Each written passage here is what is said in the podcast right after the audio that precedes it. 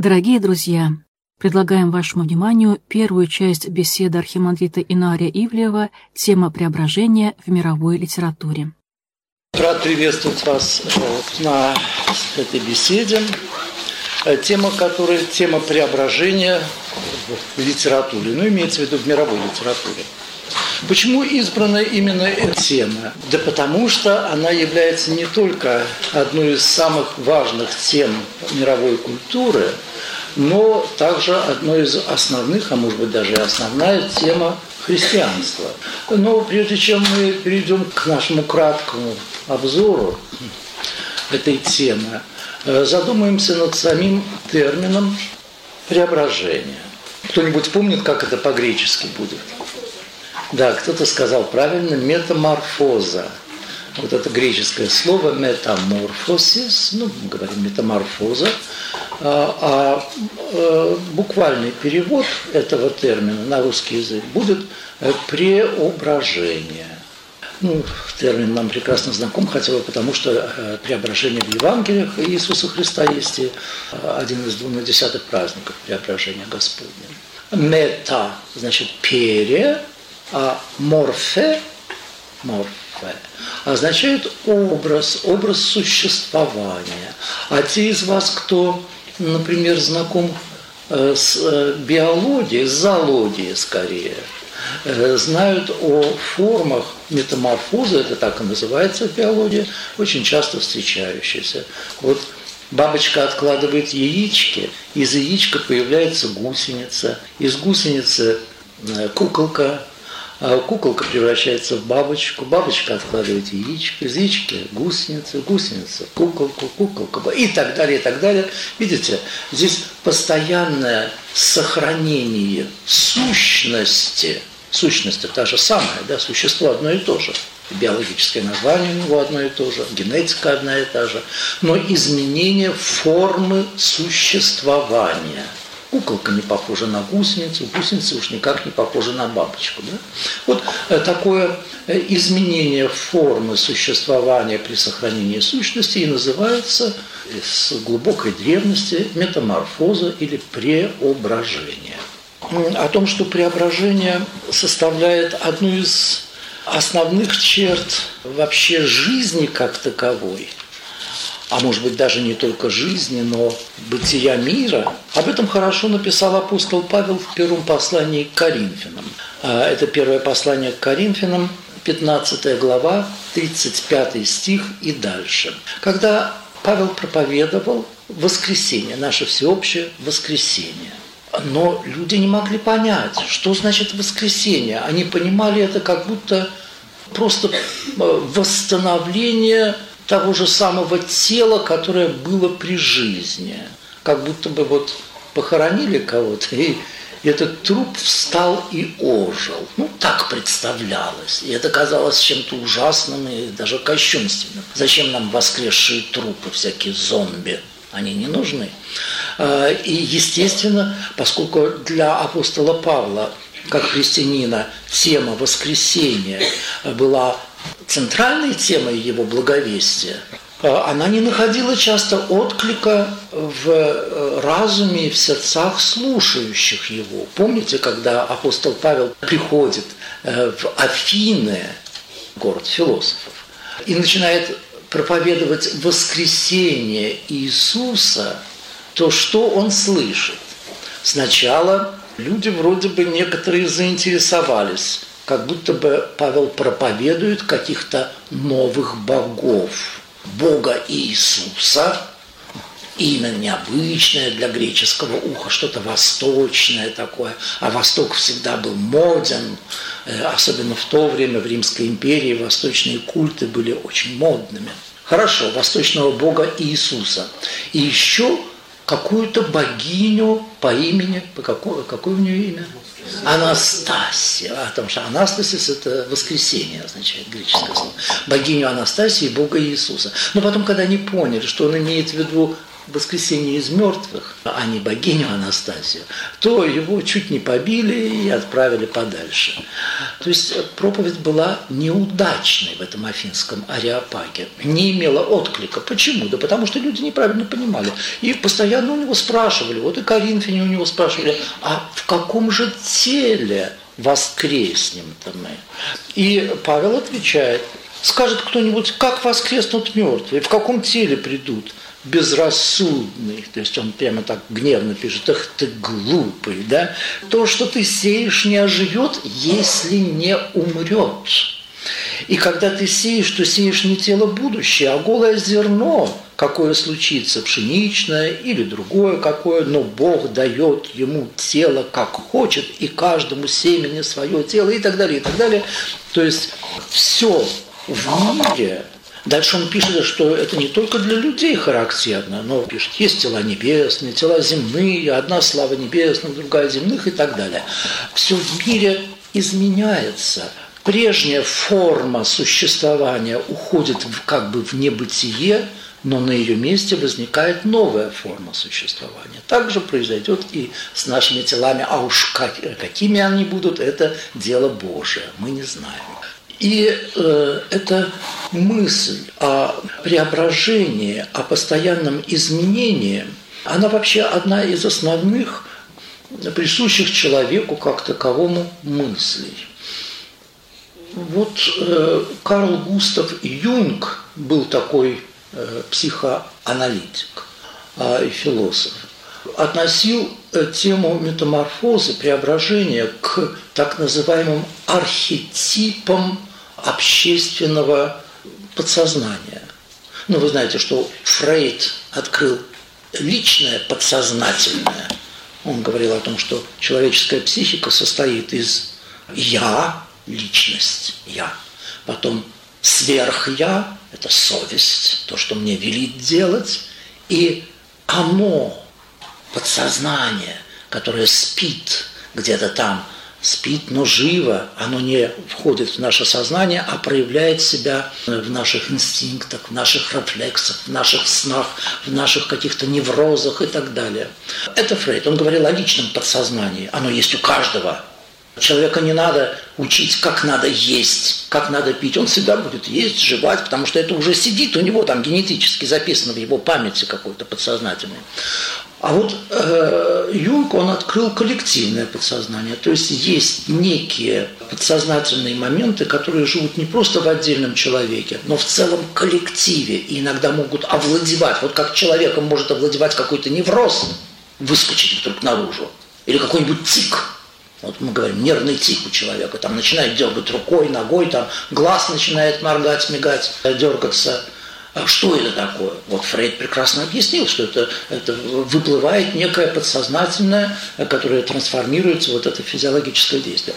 Вот точно так же и у толпы, у народа, у целой нации, может быть, выплывают некие коллективные подсознательные моменты, которые называются архетипами. Они формируют поведение толпы, например, когда люди вдруг, все внезапно начинают куда-то бежать. Безрассудно совершенно. Вот один побежал, и все бегут. А, или, скажем, все вдруг видят что-то, какое-то видение. А, ну, вы знаете, такие вещи были, когда летающие тарелки, которых на самом деле не существовало. Вдруг видит толпа людей огромная. Все видят ее. А, или формируют, например, мифологию и так далее. Так вот, э, тема преображения, она относится к таким коллективным подсознательным феноменам, сокрытым, конечно, подсознанию. Это говорил Юнг. Замечательный русский э, культуролог и философ Михаил Бахтин исследовал культуру человечества и э, вот теме преображения, метаморфозе посвящен целый ряд его трудов. Он тоже указывал на то, что превращение, то есть изменение формы с сохранением тождества, то есть тождество предмета или личности, принадлежит э, к основным типом человеческого сознания. Особенно это сказывается в фольклоре, в народной сказке. Каждый из вас может вспомнить сотни случаев в сказках, где кто-то в кого-то превращается. Скажем, Иванушка в козленочка, козленочек в Иванушку, там, ну и так далее. Ведь таких э, масса сказок. Э, и, и во всех этих сказках а сказки, мифы отражают коллективное подсознание. Они же не выдумываются, а они как бы выплывают из глубин народного вот сознания. В сознание выходит подсознание. И в них всегда мы наблюдаем превращение определенного тождественного самому себе существа. Надо сказать, что э, эта тема превращения, она постепенно из чисто человеческой темы переходит в тему космическую. И с глубокой древности мы видим, что тема превращения переносится на природу, на какие-то вещи. Особенно э, это отражено в древней мифологической философии. Возьмем, например, э, классическую греческую философию – ну, вы знаете, что там было много разных школ, много разных философов. Вот, и если кто-нибудь из вас помнит, там какие-то уроки по истории философии, была такая школа элиатов, а, которая утверждала, что никакого движения, никакого изменения в мире не происходит. Это нам только кажется. На самом деле все неподвижно, бытие, оно постоянно и неподвижно. Ну, а особенно характерны для э, этой философской школы, ну, например, такие вот так называемые апории Зенона. Помните какую-нибудь апорию Зенона? Ну, например, Ахиллес и черепаха или апория стрела. Не помните, да? Ну вот представьте себе, как он говорит. Э, апория, которая называется дихотомия, то есть деление пополам. Ну, предположим, надо пройти из точки А в точку Б.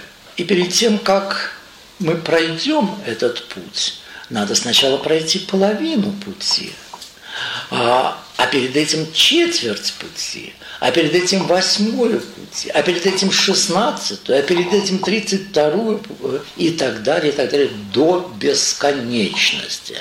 Получается, что чтобы пройти путь от точки А до точки Б, надо пройти бесконечное число отрывков пути – но а бесконечность – это есть бесконечность. Поэтому бесконечность пройти невозможно. Поэтому никто из точки А в точку Б никогда не пройдет, ибо надо пройти бесконечность. Ну, это, конечно, так называемый софизм, который ясно показывает саму мысль. Ведь э, эти философы хотели сказать, что все бытие постоянно – и не изменяется. Это наше чувство только нас обманывает. Нам кажется, что мы идем из точки А в точку Б. Или вот э, из одной точки, э, скажем, вот Ахиллес и черепаха. Да? Идет черепаха, ползет черепаха, и вдруг за ней начинает бежать Ахиллес своим быстрым бегом, э, в 10 раз быстрее, чем черепаха. Но он никогда ее не догонит, потому что пока Ахиллес пройдет расстояние, которое отделяет его от черепахи, она же за это время уже что-то пройдет, потом ему надо снова ее догнать, но она-то за это время уже что-то такое проползет, потом опять и так далее. Вот таких апурий много. Э, и все они говорят о том, что все, что мы чувствуем, это обман. Истина только в мысли. Мы понимаем, что бытие – это сплошное постоянство, движения нет. А то, что движется, это нам, нам кажется э, чувство обманчивое. Так утверждала школа Парменида, вот эта элейская школа.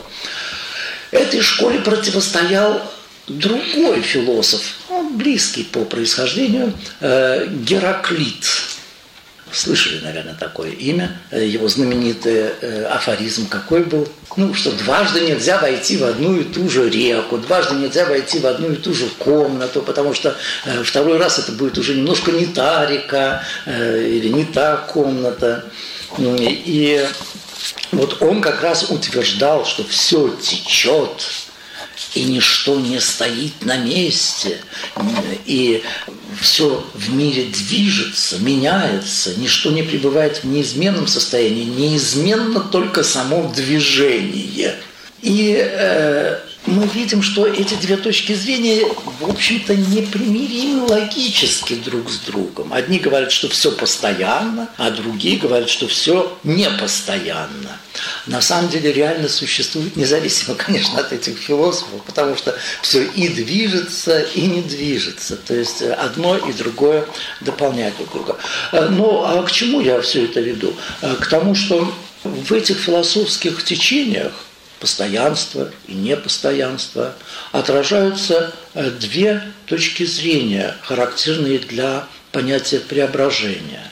Ведь преображение что такое? Изменение при тождестве.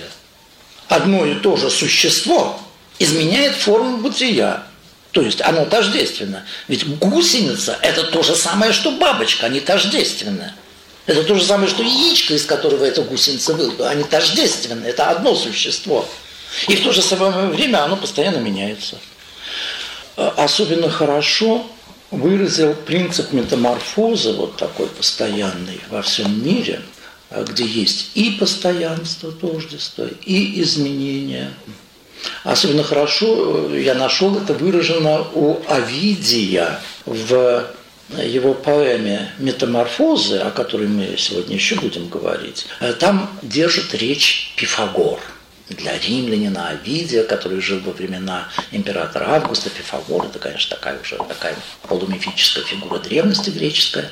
Э, вот он говорит там, Пифагор, не погибает ничто, поверьте, в великой вселенной. Разнообразится все, обновляет свой вид. Народиться значит начать быть иным, чем в жизни былой.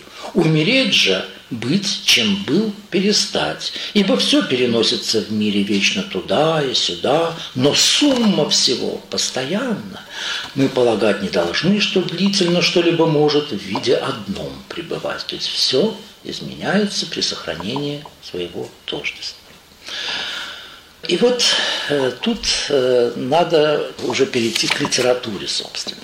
Первым э, замечательным произведением, которое очень ярко отразил идею метаморфозы в древнем человеческом сознании, э, был Овидий, о котором я говорил только что. Публий Овидий Назон.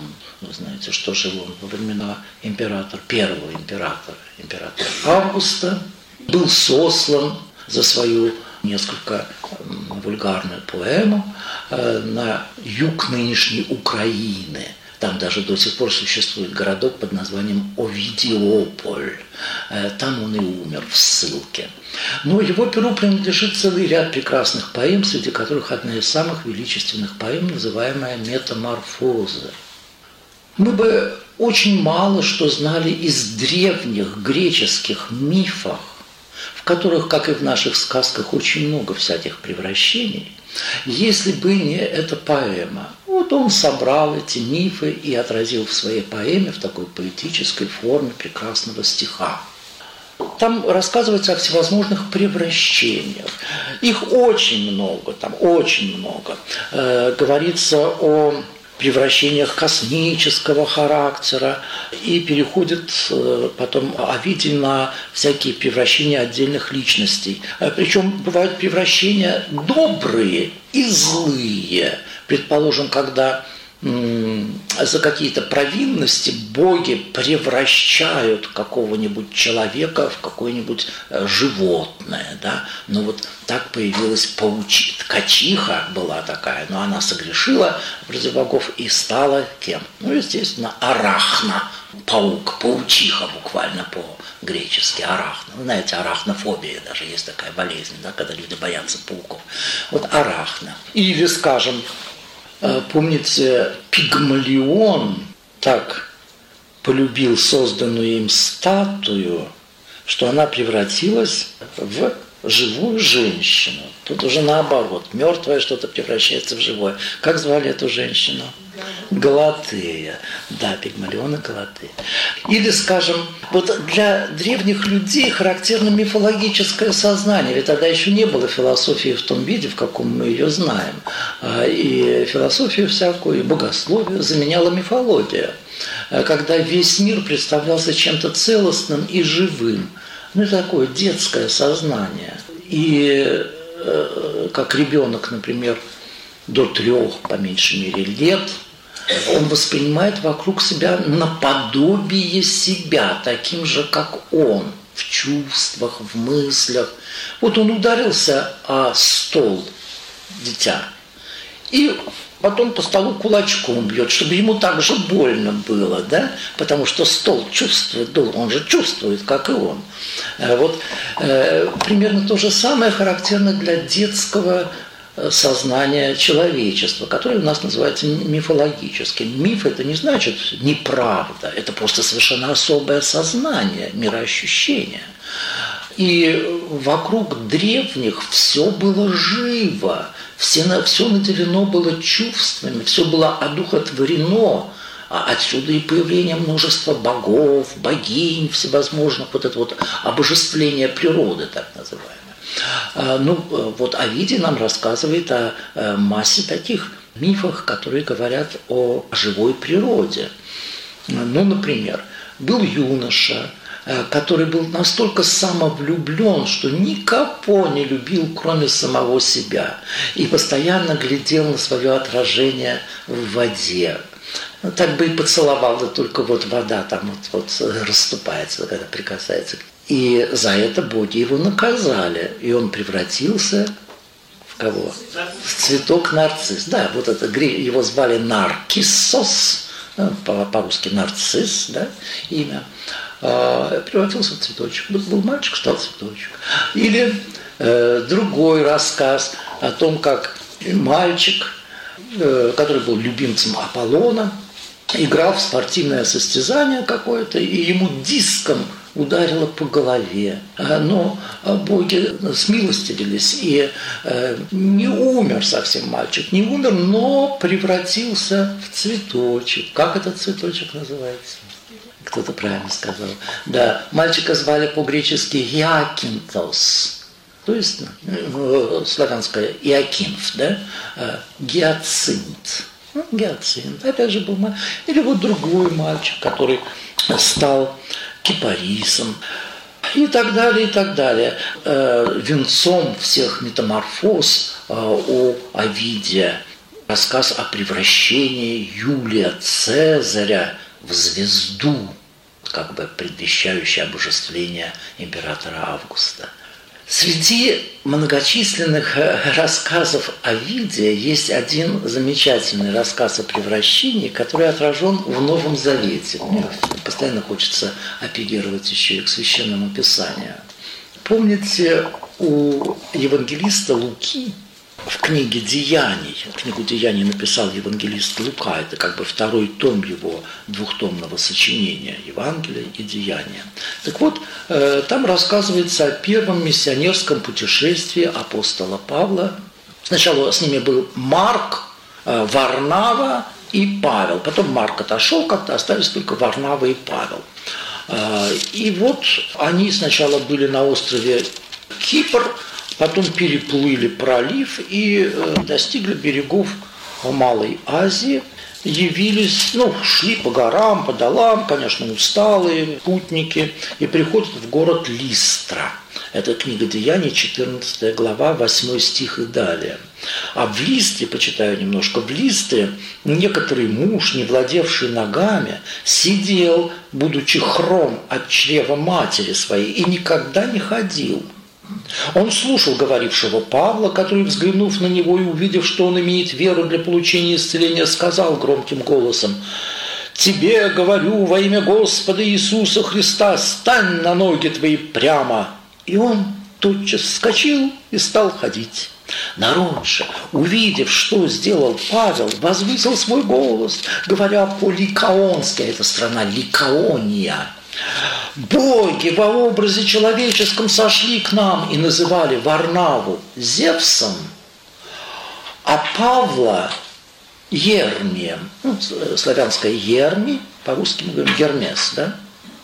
Так, Зевс и Гермес. Потому что он, то есть вот этот Ермий, Гермес, Павел, начальствовал в слове, то есть держал речь, а Барнаба помалкивал при этом. Жрец же Зевса, храм которого находился перед их городом, приведя к воротам валов и принеся венки, хотел вместе с народом совершить жертвоприношение. Но апостолы, Варнавы и Павел, услышав об этом, разодрали свои одежды, бросившись народ, громогласно говорили, мужи, что вы делаете? Мы подобные вам люди, а вовсе не боги. Ну, вот такая, казалось бы, очень-очень-очень простая, э, немножко забавная история. А это только на первый взгляд. Потому что для исследователя Слова Божия, для экзегета, здесь возникает масса вопросов, на которые надо ответить. Ну, спрашивается, ну вот Павел и Варнава, не только же в Листре, Ликаонийской они были и в других городах, и то здесь, то там совершали тоже какие-то чудеса исцеления. Но нигде ведь их за богов не принимали, а тут вдруг приняли. Почему именно здесь их приняли за богов? А затем, почему Варнава молчала, Павел говорил. И вот такие вот вещи непонятные. И, и мы никогда бы не ответили на эти вопросы, если бы мы не читали о виде, вот эту поэму «Метаморфоза», где он собрал древние мифы, давно уже исчезнувшие, и больше никто не сообщает. Среди этих мифов есть следующий в этой поэме – о том, как Зевс некогда спустился на землю, прихватив с собой Гермеса. А почему? А потому что Гермес – это бог переводчиков. Ведь Зевс не умел по-человечески говорить, он же все время громами, молниями да, из, из, из, изъяснялся. Поэтому он всегда брал с собой Гермеса. Напомню, что Гермес такой по латыни как это будет – в Риме, Меркурий, да? Э, бог, который изображается всегда с крылышками на шлеме и крылышками на сандаликах. Э, это бог дорог и путей. На перекрестьях дорог всегда ставили так столбики, которые назывались гермы. Около этих герм складывали жертвоприношения. А по дорогам-то кто ходит? Путники, путешественники. Это бог путешественник. А кто такие путешественники в древнем мире? Это даже не было никаких туристов, скажем. Да? А, это торговцы. Торговля велась между собой. Поэтому Гермес – это бог торговли. Почему у нас на Елисеевском магазине да, Гермес стоит большой, бронзовый? Почему над, над биржей, над Пушкинским домом стоит Гермес на крыше? А, нет, на фронтоне. А, и так далее. А где э, торговцы, переходящие из страны в страну, там надо знание языков, потому что по-разному же говорят люди в разных странах. Значит, это Бог не только торговцев, но и переводчиков. А, а где дороги и торговля, там обязательно разбойники и бандиты. Поэтому это бог э, бандитов и разбойников. Итак, Гермес – бог путей, э, торговцев, бандитов и переводчиков. И вот, значит, Зевс э, прихватил с собой Гермеса и спустился на землю. Он по каким-то своим делам, о которых там о виде рассказывают, я уже сейчас не помню, что именно. И вот пошли они э, по путям, по дорогам, по горам, по долам, и пришли вот в, страну Ликаония, в город, который называется Листра, который здесь упоминается. Ну, были они ободранные, такие голодные путники. А, это сейчас дороги, там транспорт, ничего такого не было. И э, жители Листры, они были очень жестокими, негостеприимными. Увидев этих грязных оборванцев, они их не пустили в город, заперли перед ними городские ворота. Несолоно хлебавши боги отошли от стен этого города и по пути увидели маленькую хижину э, за стенами города. Э, хижина бедная была, в ней жили два старичка по имени ну, супруги, Филимон и Бавкида. Если кто из вас читал Фауста во второй части, там вот они присутствуют. И э, эти бедные старички, у которых у самих-то почти ничего не было, поделились своими последними крохами, накормили путешественников этих, спать положили, а утром боги вышли из этой хижины И Зевс наслал страшный потоп или какое-то разорение на этот негостеприимный и безбожный город. Э, вот почитаю кусочки из Овидия. «Боги мы оба», — говорит Зевс Филимону и Бавкиде. «Боги мы оба, пускай упадет на безбожных соседей кара», — сказали они, «но даруется в бедствии этом быть невредимыми вам, свое лишь покиньте жилище». Ну, после этого потоп был, вода затопила все. Все затопила вода. Один выдается их домик. И меж тем, как девятся они и скорбят о соседях, ветхая хижина их, для двоих тесноватая даже, вдруг превращается в храм. На месте подпор колонны, золотом крыша блестит, земля одевается в мрамор, двери резные висят, золоченым становится здание.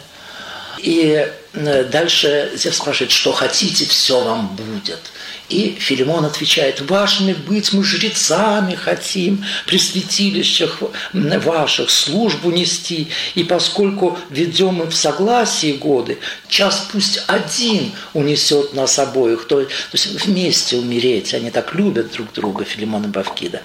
Час пусть один унесет нас обоих, чтобы мне не увидеть, как сожигают жену и не быть похороненным ею. Их пожелания сбылись, оставались стражами храма, жизнь остальную свою, э, ну и так далее, и так далее. В общем, в конце концов, отягченные как-то, став у святых ступеней, э, вспоминать не стали события. Вдруг увидал Филимон, одевается в зелень Бавкида. Видит Бавкида, старик Филимон одевается в зелень. Похолодевшие их увенчались вершинами лица, Тихо успели они обменяться приветом. «Прощай же, муж мой, прощаю, жена!» Так вместе сказали, и сразу рот им покрыла листва. И теперь обитатель Тианы два вам покажет ствола от единого корня. В общем, там э, они превратились в два прекрасных дерева, росших из одного ствола, э, два прекрасных кипариса, которые стояли у входа в этот храм. Вот метаморфоза. Были люди, превратились, значит, в два прекрасных дерева. Эти деревья, этот храм стоял еще долго. Э, уже тогда появились и паломники, туристы. Во времена Иоанна Златоуста даже показывали еще этот храм и эти деревья. Филимон и Бавкида, древние деревья мифические. И э, вот когда мы прочитали это, теперь мы понимаем историю, которую рассказал нам евангелист Лука. Жители Листры, увидев двух путников, теперь не повторили проступка их мифических сограждан прежних. Они принимают теперь путников, кормят их, поят, а те еще и чудеса творят. Ну уж, значит, это вообще действительно боги. На всякий случай, может быть, это Зевс и Гермес. А почему Зевс-то э, Варнава, а Гермес Павел? Да потому что, э, во-первых, по виду внешнему, наверное, Варнава был такой большой, э, как Зевс, а Павел, само слово Паулюс, что означает? Маленький, малыш, да? Он был меньше ростом, как и положено Гермесу. Кроме того, здесь сказано, что Варнава помалкивала, говорил-то Павел. Почему? Да потому что Варнава ведь происходил из Антиохии сирийской, которая там за тысячу километров от этих мест. Он просто не знал местных наречий. А Павел-то он же ведь родом откуда?